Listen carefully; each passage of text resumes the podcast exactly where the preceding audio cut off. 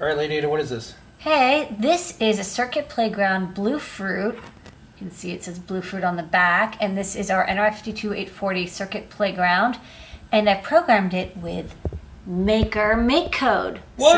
So, what? Yeah, this is super, super alpha, unreleased, unsupported, but I've written the basic shake to animate and make some sounds, and the simulator works as well. You can see the lights over there, and we got the LEDs working, sensors, buttons. Not everything's working. Again, it's very, very early, but I know people have been really clamoring to see the NRF52 series on MakeCode, and it is coming slowly but surely.